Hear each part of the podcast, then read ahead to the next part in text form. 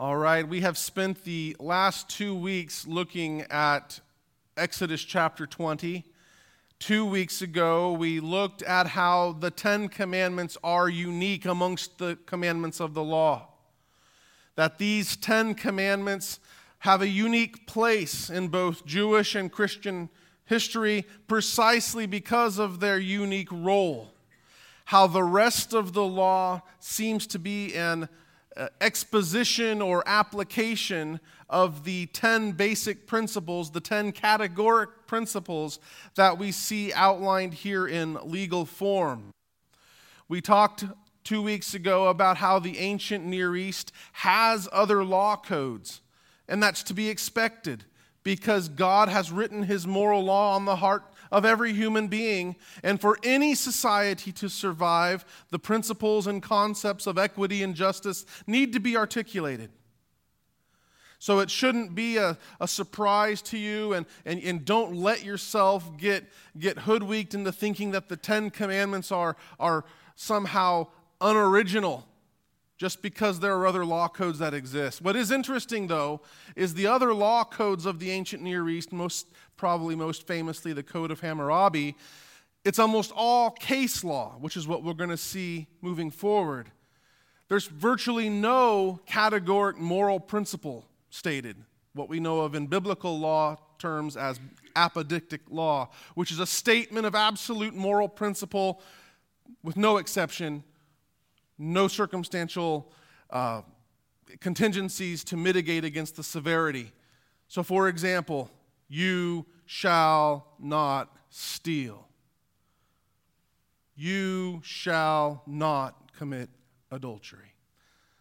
Those are categorical rejections of the very thing they command. There's no, under these circumstances, you can go ahead and take what's not yours. Absolute principle. Now, last week we saw that the Ten Commandments have been broken into two basic tables. We call them tables because it's not the two tablets, the tablets contained everything, but rather there's two groupings.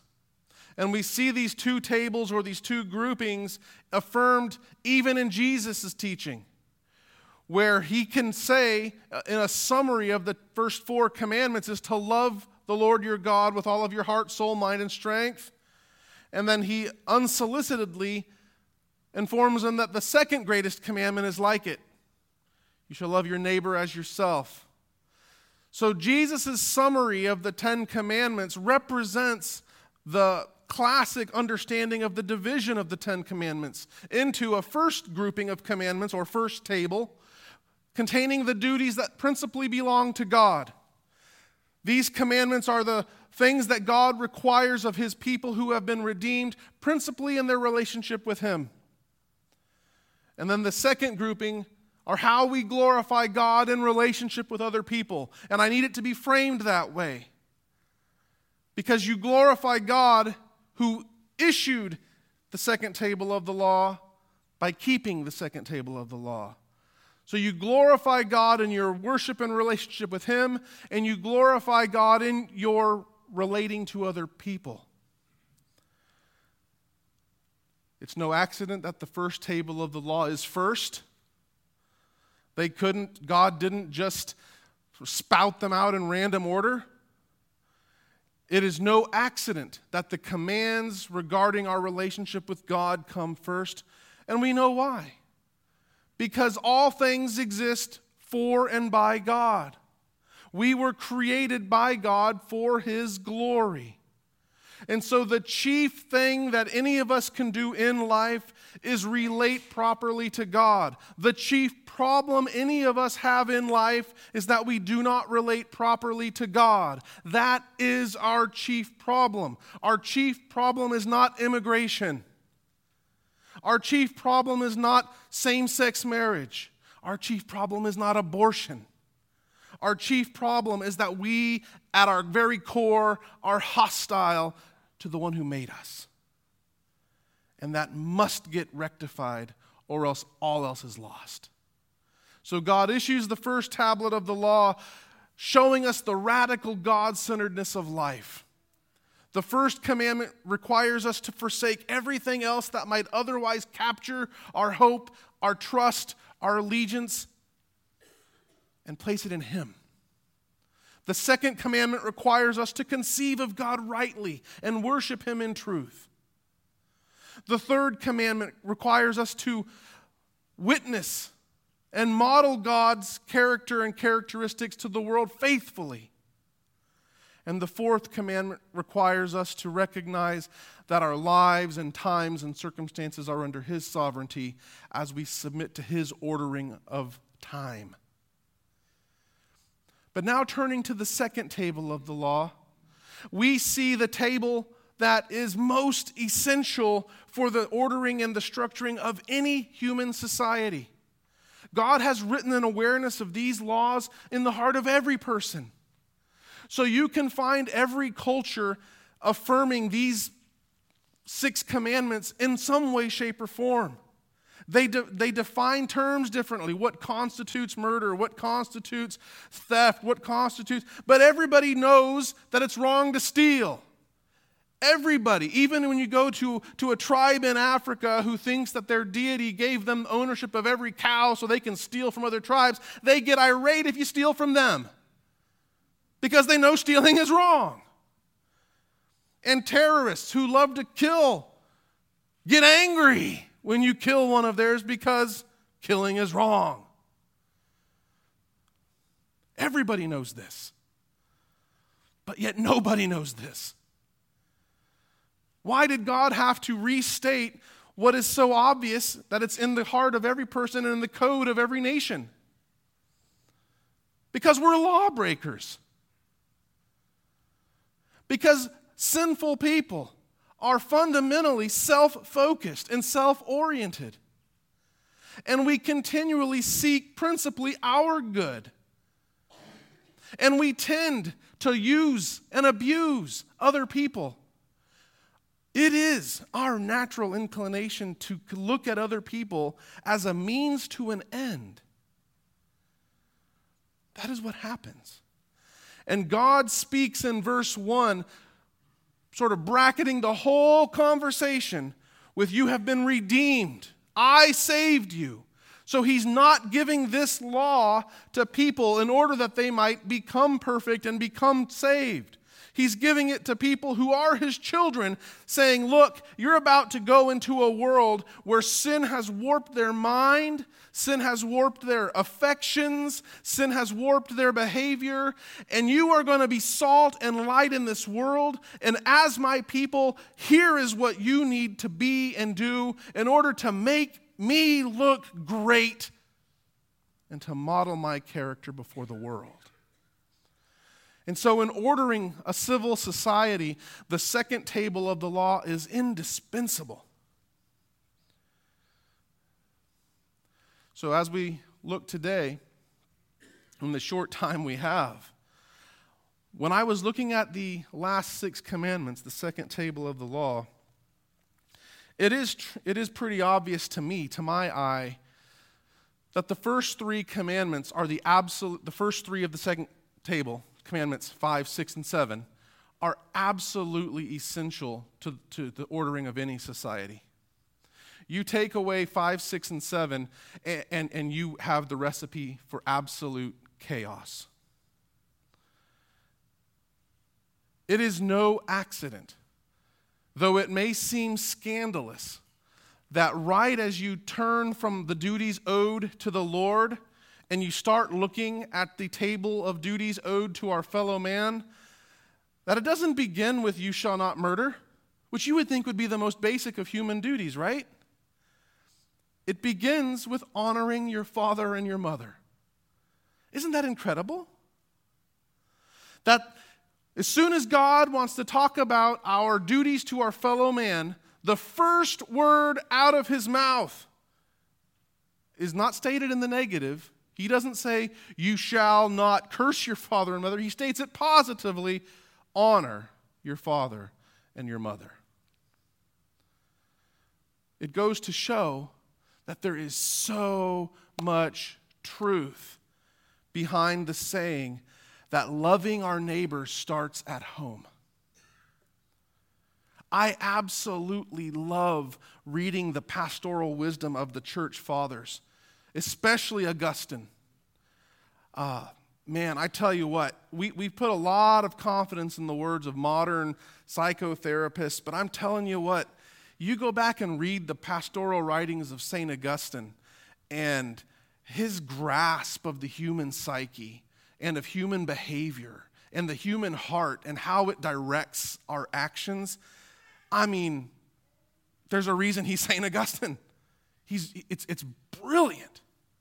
But even writing in the 300s, commenting on this passage, he makes a statement that is, is so obvious. And you see it's the, the ramifications of it even now.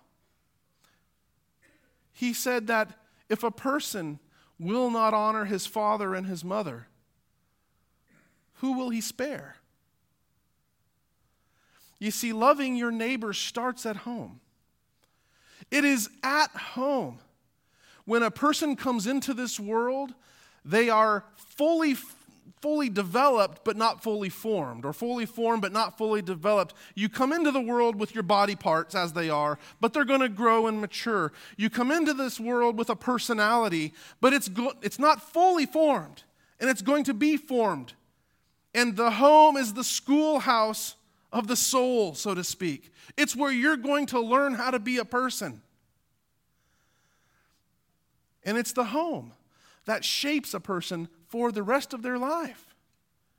It is indeed possible to undo your upbringing, but it is super tough.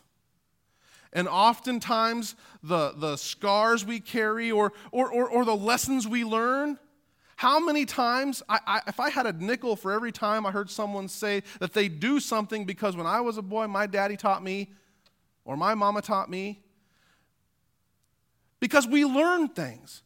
And the formative years are called formative precisely because of that reason. It's the home where a person who comes into the world radically selfish learns that the world does not revolve around them.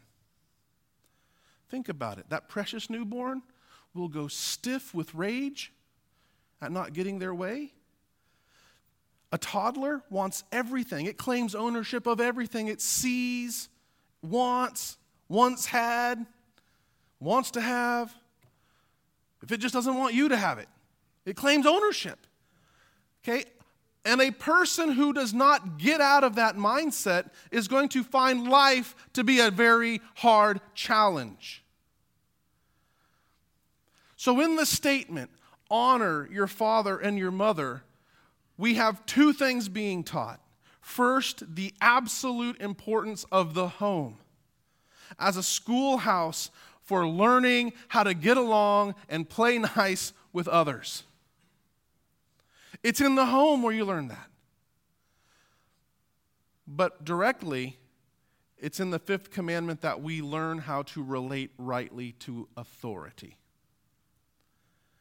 A person who does not learn how to submit oneself to authority in the home will not learn it later. I was reading a study uh, in preparation for this, and, it was so fascinating to me. It, it was talking about how learning to treat people across the board with respect is done at a very early age. And that if you grow up not learning how to treat other people with respect, as an adult, you can come to respect and obey a, a dynamic personality. For example, a, a, kid can join a gang and, and for multiple reasons come to be in awe of the gang leader and obey that leader. Or a person can join the military, and because of the coercive use of the law, they can be uh, in subject to those who are in authority over them. But every other person will be treated with contempt. Because outside of the home, it is super challenging for a person to learn to respect all other people. In the home, it is where we learn that the world does not revolve around us and that God has placed authority figures in our lives. This is why parents, it is absolutely essential that the first thing you teach your child is that you are a person to be reckoned with. If a parent is not viewed as a person of consequence, all else is lost. You will raise the sons of Eli. The sons of Eli loved their dad, they weren't estranged from their father. And their pop loved their, his sons. Oh, he loved his boys. Family first. He failed to teach them that things are not there for their enjoyment and their use and their misuse, and that when he speaks, they better listen because they ended up cursing the whole family. Parents, you are the authority in their lives. You must teach them to view you as consequential.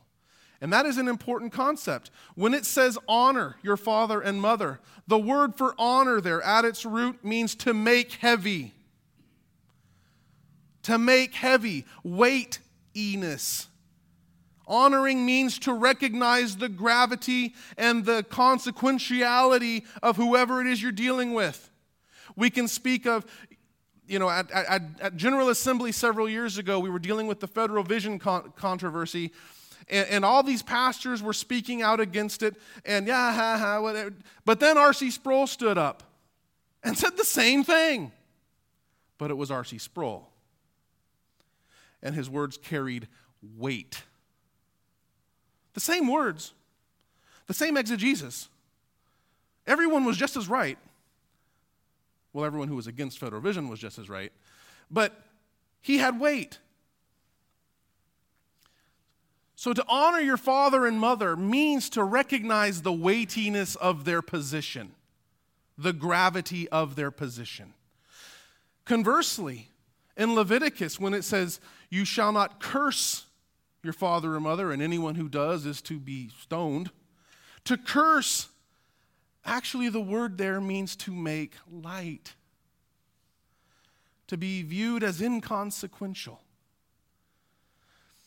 Now, this passage was in fact given so that we could, in one hand, teach our children to relate properly to us. Because where do you think, parents, children learn that there is such a thing as an authority and such a thing as God's authority should be taken seriously? Where do you think they learn that? At home. So if they don't take you seriously, do you think they're going to be taught to take God seriously? No. But it's not just given so we can beat up our children with, obey me, though they need to be taught to obey. This was given to people of all ages who were standing at the base of a mountain. This is given to adults too.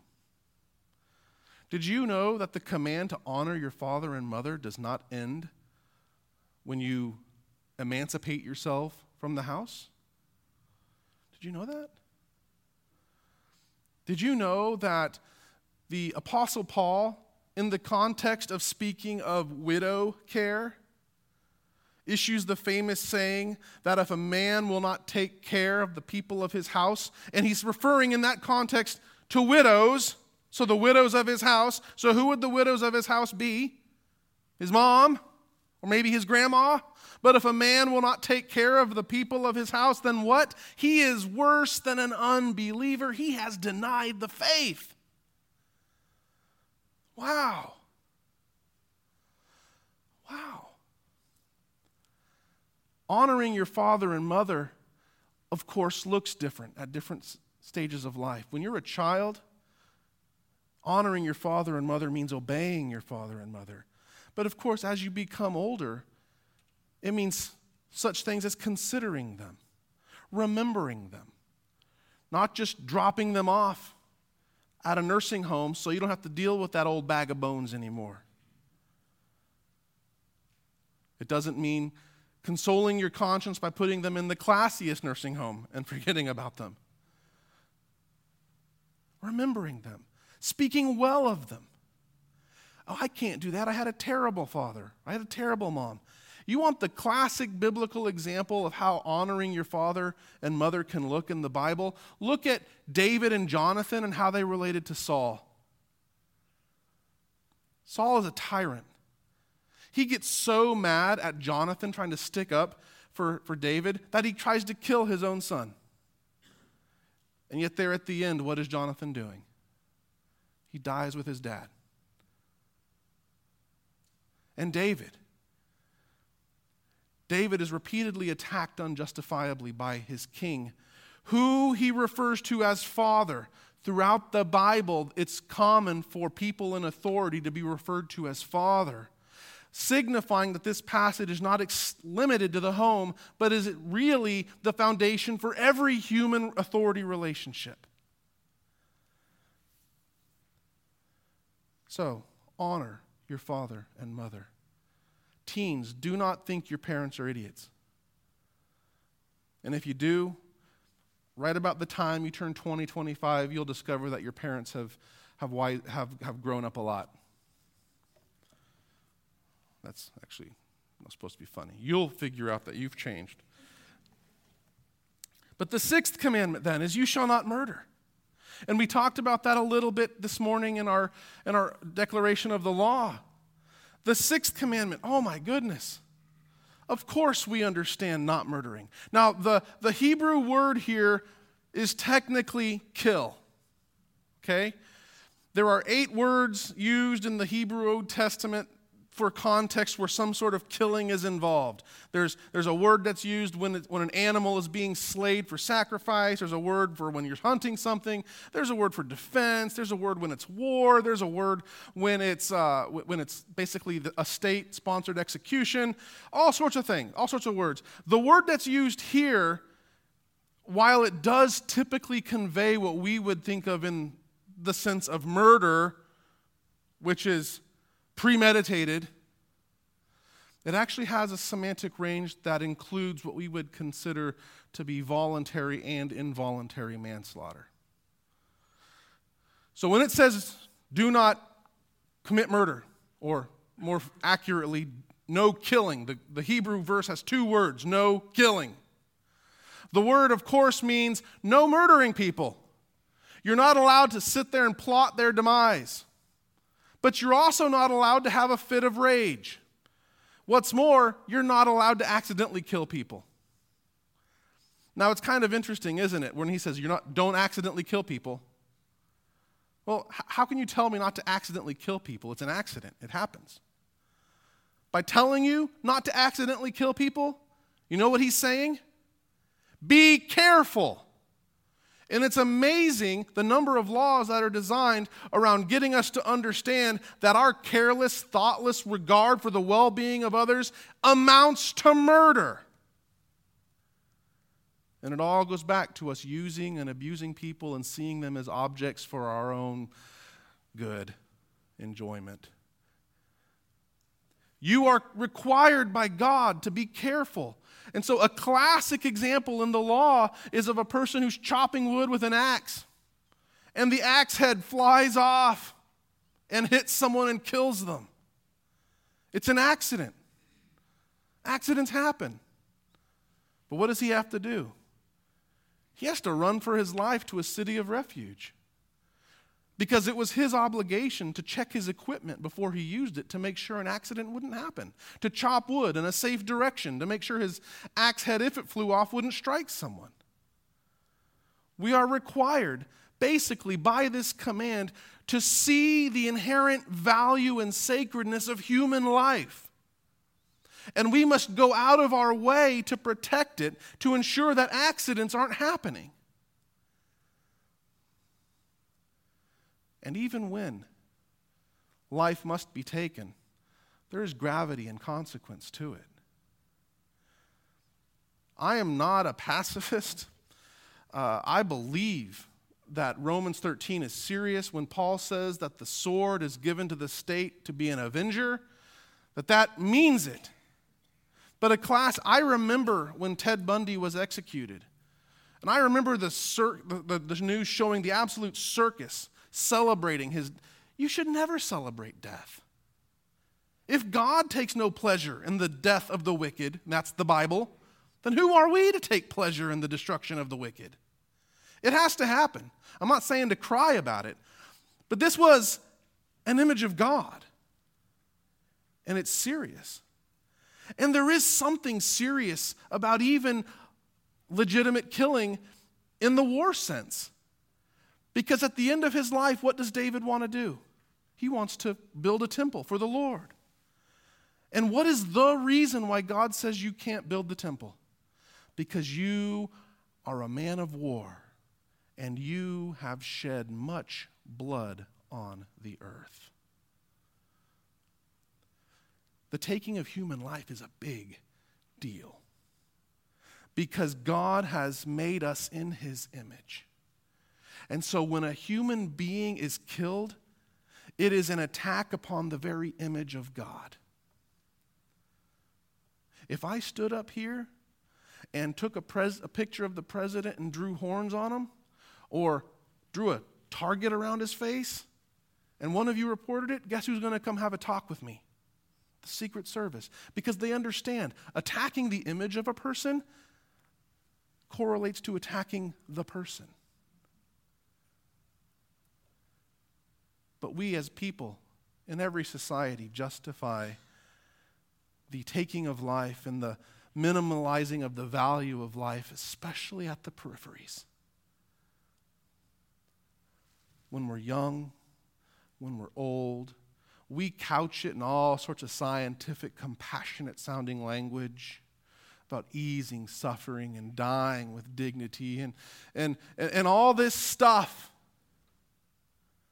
I was disgusted a few months ago when I was watching this thing where these Dutch politicians were, were, were, basically shaming this person with Down syndrome, showing this person how much people like him cost the world, cost their society. Just, who do you think you are? Every man, every woman, every boy, every girl, young, old, comatose, as a fetus, which is just a word we've invented so that we forget that it's a human baby, is the image of God. And their life is precious. You want to die with dignity? Then you die clinging to Jesus even as your body and your mind deteriorate. Controlling the circumstances of your death, that's not dignity, that's selfishness. Dying with dignity is affirming the sovereignty of the one who made you, knit you together in your mother's womb, and has ordained the very moment of your demise. All life is sacred. And the moment you devalue any one life, the value of all life is inherently degraded in your sight. Who remembers the argumentation before Roe v. Wade was passed that, oh, if Roe v. Wade is passed, then every baby will be a wanted baby. Do you remember that? And we were told that, that, that, that uh, abuse rates would drop through the floor because every baby would be a wanted baby. Has that happened? Nationally, Child abuse rates are up over 600% as of 2014. Because when you devalue one life, you devalue all life. And if your conscience can be seared into thinking that one person or one type of person or one group of people have less worth value and are therefore more expendable, then that always translates across the board. But of course, Jesus in the law teaches us it's not limited simply to the actual termination of someone's life. Everything that flows out of us that tends toward the destruction of another human being, even the anger and malice in our heart, puts us on a trajectory towards murder and is therefore in his sight to break the commandment. Which is why The Lord's brother James can write in his epistle that you have not, and so you murder. Now, he's not talking about a bunch of first century unsolved murders here.